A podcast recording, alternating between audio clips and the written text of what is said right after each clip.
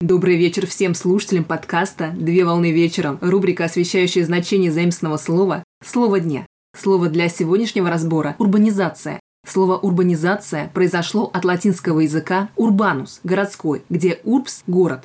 Урбанизация – это процесс концентрации населения в городах.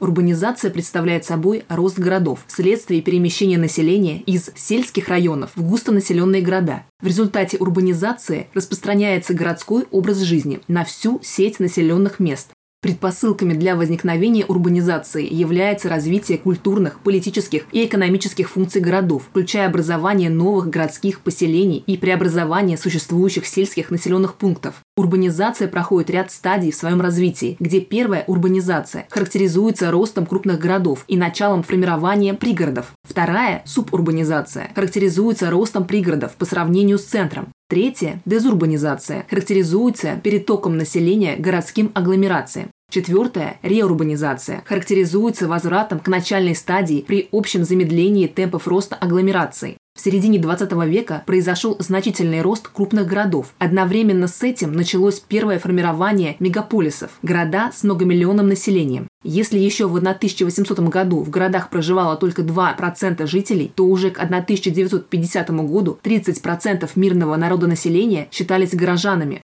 Крупнейшая агломерация в России – московская агломерация, которая насчитывает по разным оценкам до 17 миллионов человек. Или еще одна российская агломерация – Санкт-Петербургская агломерация, которая насчитывает по разным оценкам до 7 миллионов человек.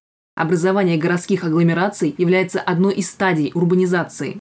По официальным данным статистики, самым большим городом по населению в 2021 году считается город Токио, Япония, численность населения которого составляет около 39 миллионов человек. На сегодня все. Доброго завершения дня.